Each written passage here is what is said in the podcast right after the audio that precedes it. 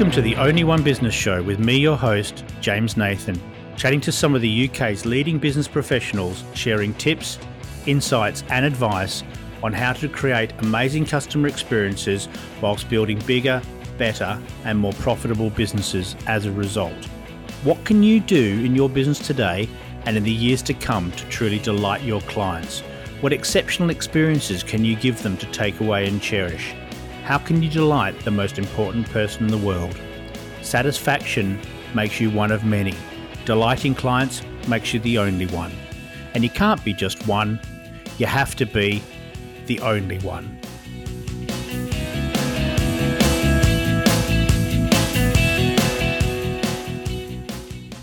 Hello, and welcome to the Only One Business Show with me, your host, James Nathan, and a fabulous guest for you again today.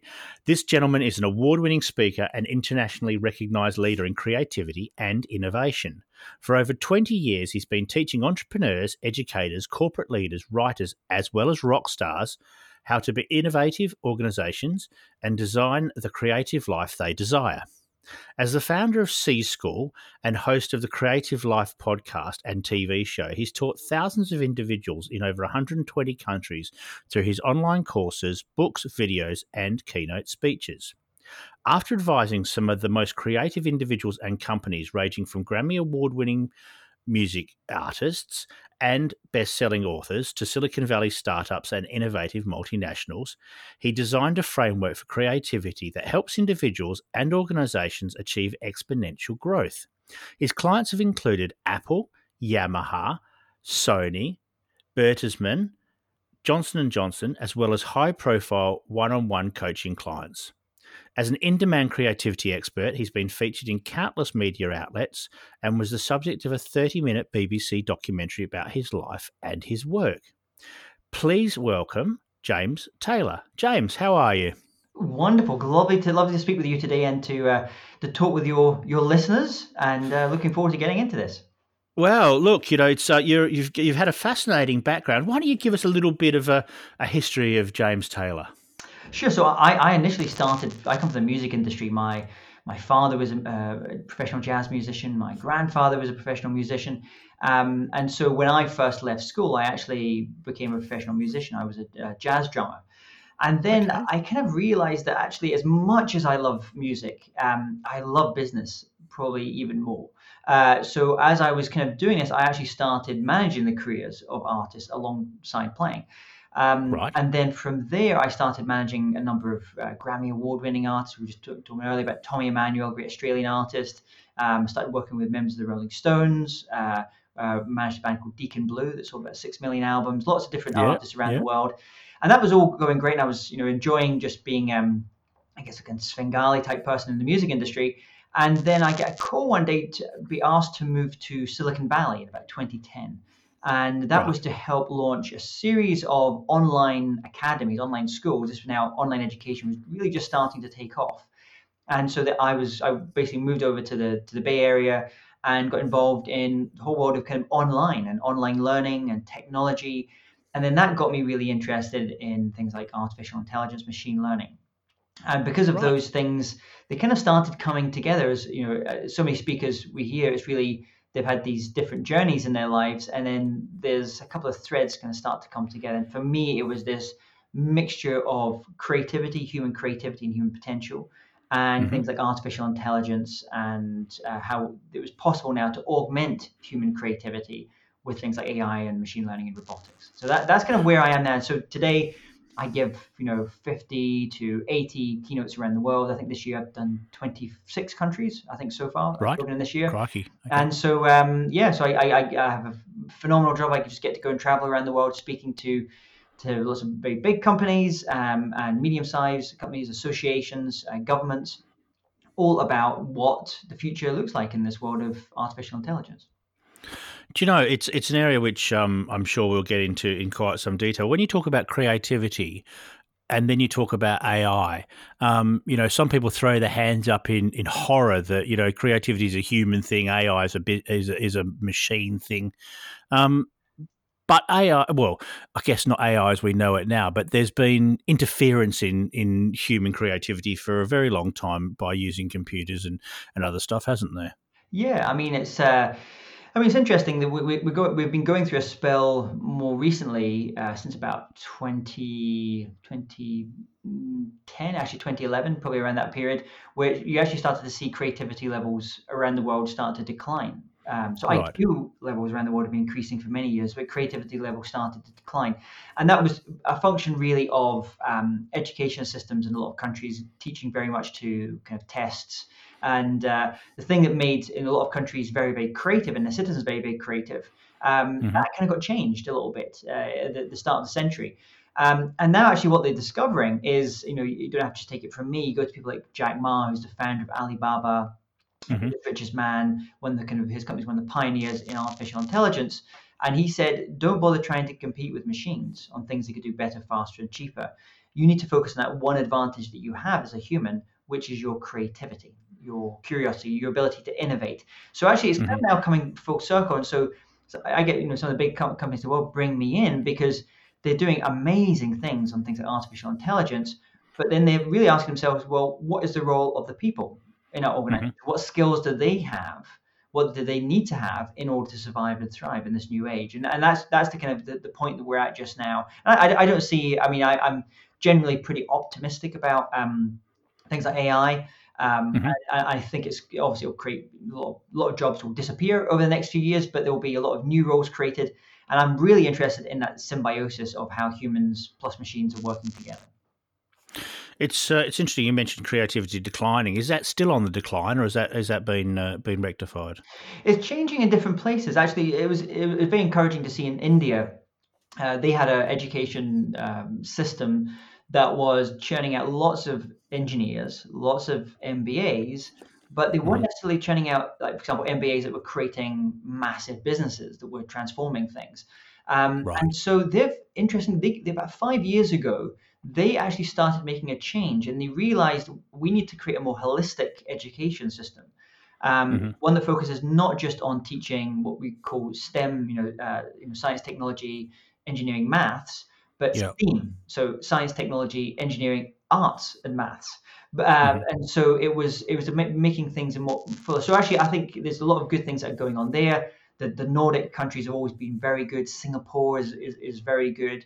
America, um, really under the, the first Bush administration, they had a policy called No Child Left Behind. And that's really when you started to see the decline in levels of creativity.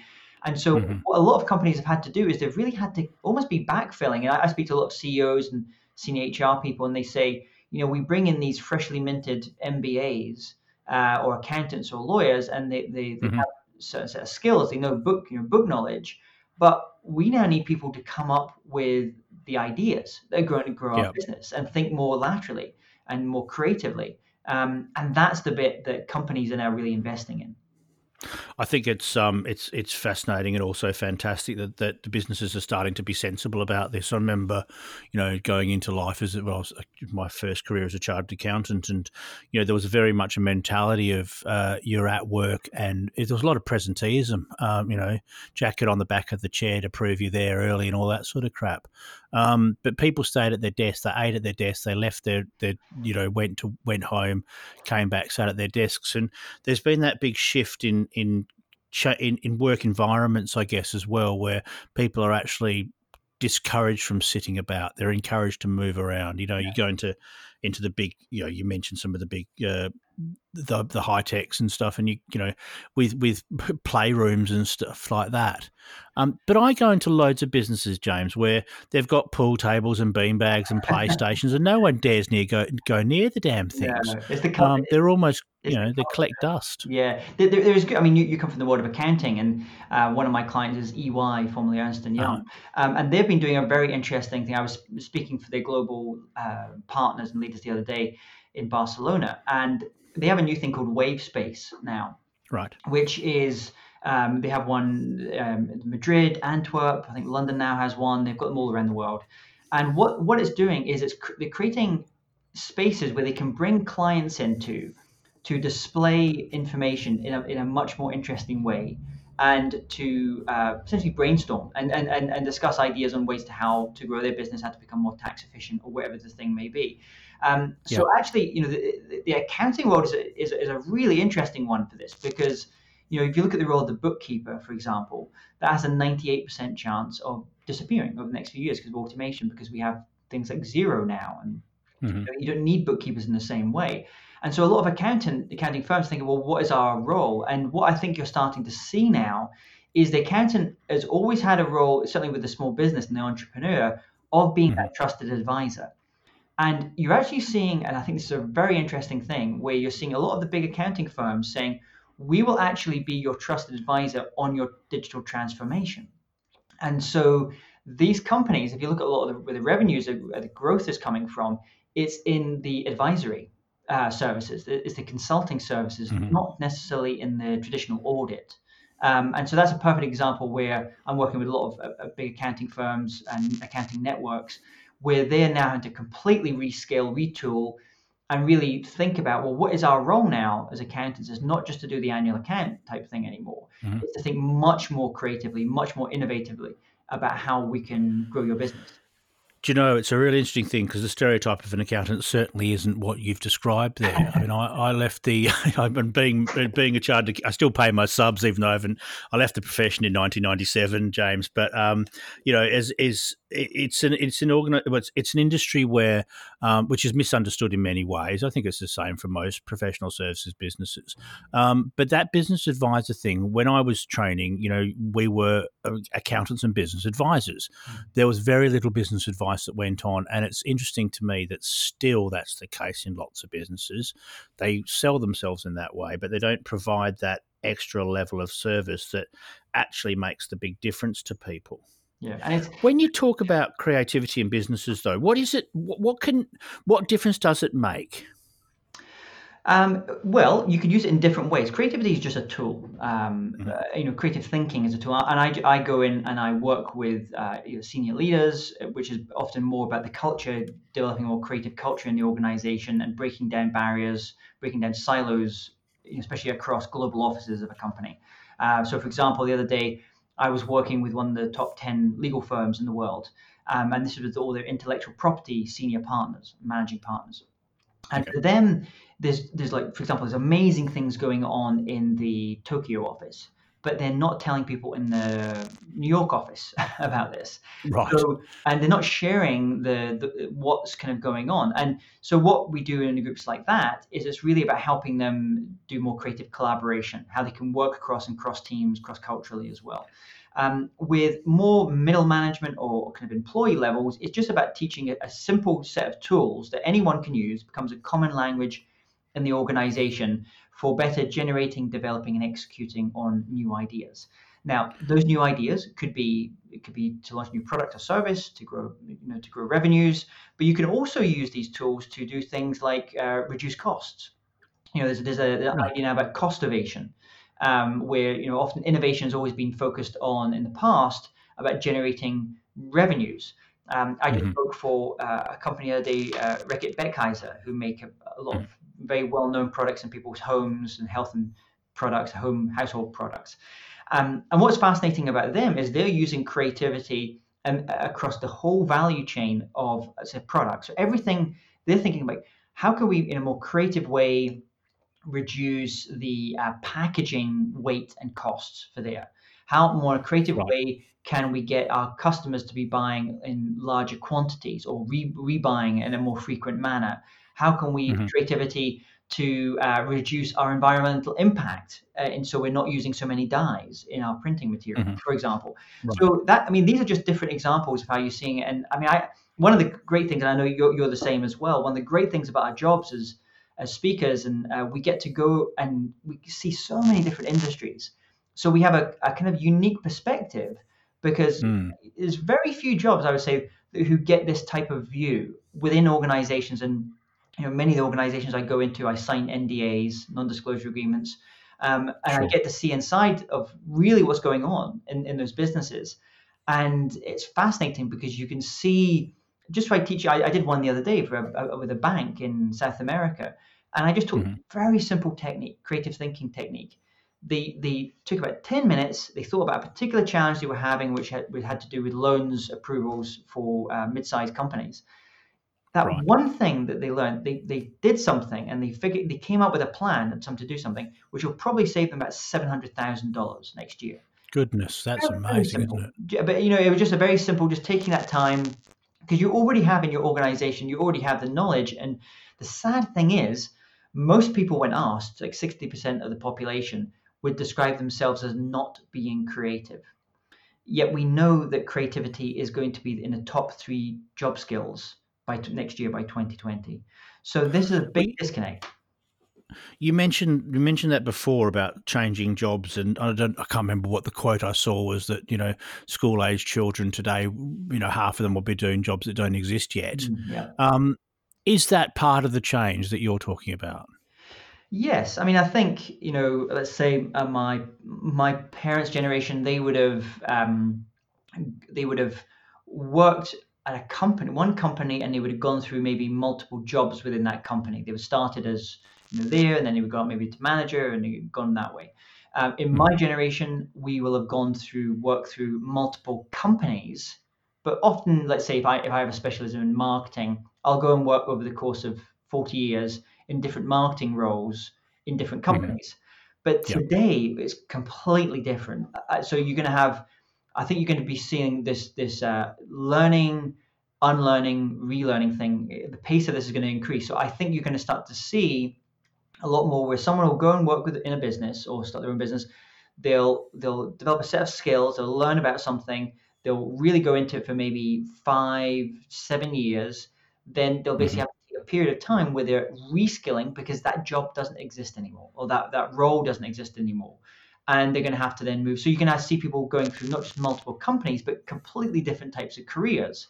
And this is very interesting because then, for example, in the world of insurance and, and uh, life insurance and things like that, where you're going to see a lot more people taking what we call mini retirements. So rather than waiting till they're 65 to retire and sit on a golf course, you're going to see people working hard five, seven years, and then taking a year to three years off to completely reskill, retrain, and then go back into that cycle again. Now, to do that requires obviously creativity. It requires ability to, you know, really good understanding of learning, understanding how you learn, metacognition. But it actually, so the most important thing is it requires resilience. Um, Right. And this is the thing that some schools I see are doing very well teaching their students now about how to be resilient in this world because things are changing at such a pace, such a clip. Mhm. They're going to have to become more resilient, and so that's a that's a key skill now. When you talk about those mini breaks and that reskilling thing, the, the the big flag that flies in my mind is what happens to experience. Mm. because you know at, at having spent the majority of my life you know helping recruitment businesses and being a recruitment consultant and running them and all that sort of stuff you look at it and, and a lot of the time um, you're recruiting for the background and experience or breadth of experience of people within an area Mm. how does that then change in in the the environment you described Well, I think uh, you can have a mixture. You'll you'll have in, in Japan they have an expression they call takumis. Um, so in, in the West we have this idea of the ten thousand hours made famous by Mm, Malcolm yeah. Gladwell, um, which you know uh, whether you believe in that or not, it's obviously got it's got a lot of traction. In Japan they have a concept called takumi, which is the equivalent of someone doing like thirty thousand hours. And Right. if you go to the Lexus factory, the car factory in, in Tokyo in, in Japan, there's Mhm. uh, a number of these people, they're called takumis. They stand at the very end of the production line. And literally what they're doing is they're running their hand along the car. They're feeling the car. They're looking these looking these minute things and say, okay, that, that wing mirror is off by two millimeters, or this thing here is just not doesn't quite feel like it has. It feels like the suspension should be a little bit lower. So th- so that kind of level, like that Mhm. one of people that are really super skilled, I think there's there's going to be even greater demand for them. However, Right. what we think, you know, we put down to experience just by the sheer fact. I used to live in Napa in California, and Mhm. you know they have these winemakers. Uh, I spoke, spoke to one winemaker who'd been in the business for 30 years, and he said, you know, it sounds really impressive uh, that you've you've been in the business for 30 years and you wouldn't have lots of experience, but really you've just had 30 seasons. you know, you know, it's, it's not really you've not done it like Yeah. you've not done it like hundred times every ten every year. You, you basically just had Uh-huh. 30 years. So you, you're seeing companies, for example, like um, Ray Dalio as a famous hedge fund, um, Uh-huh. and what they do is every single meeting now in the organization, with the exception of HR meetings, uh, pay review things. They're all being videotaped, recorded. There's a camera up in the up in the corner of the rooms. Uh, it's all being fed mm-hmm. into an artificial intelligence. That means that first of all, it means anyone can can type in a keyword and it'll pull up any meeting that's had that that thing's been discussed because it's automatically being transcribed.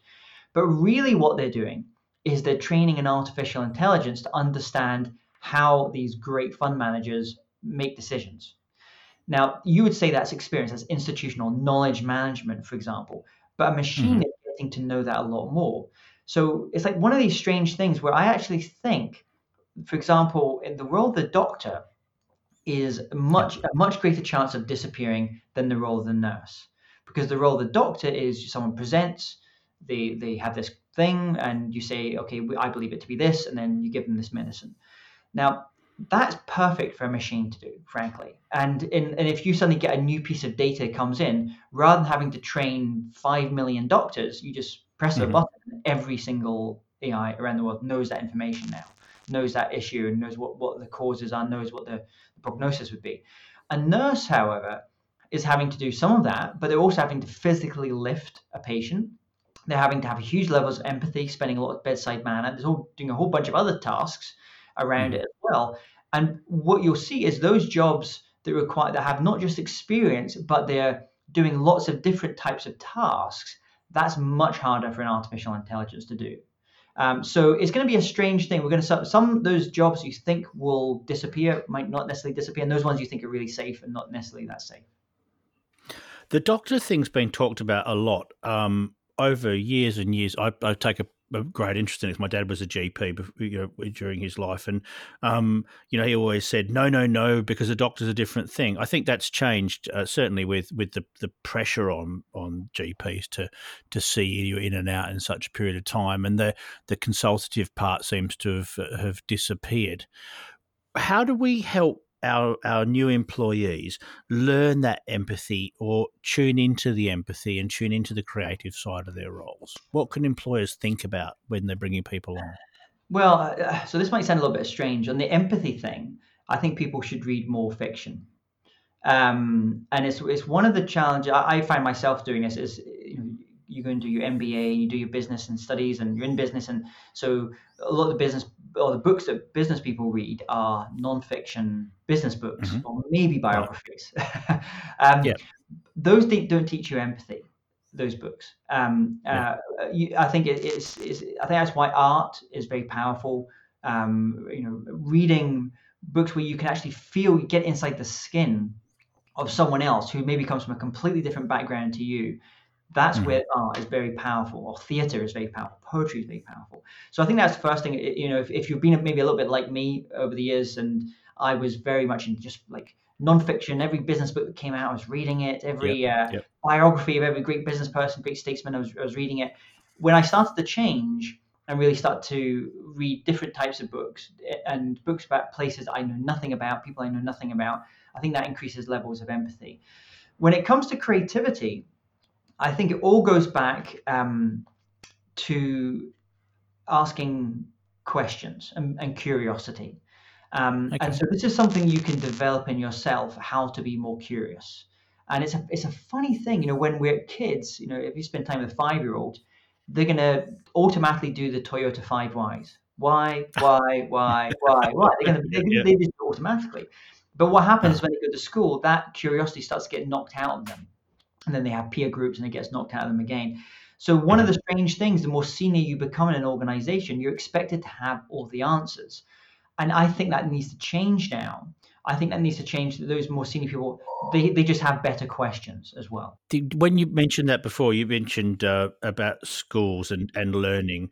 Um, and I, have I've talked about this on the podcast before, but my, my boy's now in year eight. Uh, he went from a, a, local primary school where he was very happy into a into a bigger school. He's in an independent school, and the style of learning with them is completely different. Um, and there's a lot more of more questioning, well, asking the children to to question. So, for instance, one of the uh, the things he did, they wanted him to talk about a, a great um, pick a, a historical figure to interview Um, and instead of saying, you know, learn about the historical figure, it was all about, you know, what would you like to ask them and what do you think they would like to tell you? And there was a lot more thinking around the individual and what they'd done and the business they're in. Ben, ben chose um, Enzo Ferrari, which was a great delight for me. Um, but it was a totally different way of learning. Um, and when I look at that and look at how we work with people in businesses, a lot of the time we do just say to them, "This is how you do it. This is how I do it." And I know when I, I mean, I'm, I'm, I mentor in a lot of businesses, and, and that's not my purpose. My purpose is to ask them and help them find good solutions that work for them. Do you think we could do a bit more of that? Do you think we could teach in a better way earlier and are and are schools and businesses starting to to see the benefits? Yeah, so I think that with um, I think you know, let's say the role of the manager, um, you go through those different phases with an employee, for example, where initially you're you're, you're having to very much uh, show them kind of everything almost. You know, you're you're having like, and then the role gradually changes. Um, it changes then to a little bit more like an advisor, and then it kind of actually then actually really changes into a coach, um, where you know the role of, of great coaches is, is asked to ask great questions. There was there was, there was mm-hmm. the uh, there's a great Voltaire quote. We said, "Judge a person by their questions, not their answers." Um, mm-hmm. Or someone like Einstein always said, you know, if he had an hour to solve a problem, he would spend the first 55 minutes thinking about what the question should be and framing the question, and then he'd be able to solve it in five minutes. So I think there's there's uh-huh. a number of things in, in both in schools, and, I, have done this with educators, public and private educators um, in South America. Mm-hmm. I've also done it with companies as well. It's actually the same tools, which is about getting them to ask better questions. People like Hal Gregersen, who's a great writer from, uh, um, I think he's from MIT in, in the States. Um, he wrote a wonderful book recently all about asking better questions. Um, so this is mm-hmm. something you can you can just become better at, frankly. And it, and it's kind of odd because when you start doing this, you think, why have I not been doing this before? Um, and, and and part of the reason is just it's often been knocked out you. So you know, just just going into um, you know a very simple one here is I call it the ten minute rule. When I, I speak to companies or, or I speak at conferences or I train co- companies. Um, we call it the 10 minute rule, which is basically to spend the first 10 minutes of any brainstorming or ideation session generating questions not generating solutions. If you go in, you spend the first 10 minutes generating questions, there's questions after questions from all different angles. Often you'll find that the problem you thought was a problem is not the real problem. And it will definitely push you to a more strategic level to think about it. And you you may um, come at it from a very different perspective than the one you came before. So just even just like let's say, you know, you're setting your goals for next year, or you're you're um, you're you're doing your your planning session for the next quarter just start rather than coming up with like, okay, we should be doing this, we need to be focusing on this goal, these metrics. Just start generating questions, questions, questions, questions, and it'll take you in a slightly different direction. I absolutely love that idea. You mentioned simple tools earlier that people can do. I mean, obviously that's that's a, a great tip. What other simple things could they be doing in their businesses? Well, here's a, here's a strange one. Um, but this is just backed up by science, is that the colors that you have around you can affect your levels of creativity.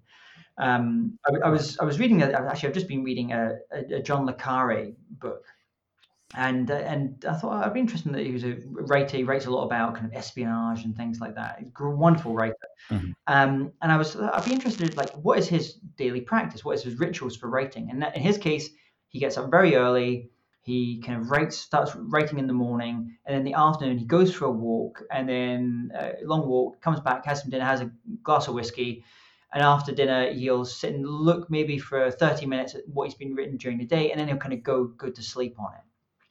Everything that he mm-hmm. just did there is making some of the best uses of what we know about creativity and how the brain works. So the first one is color.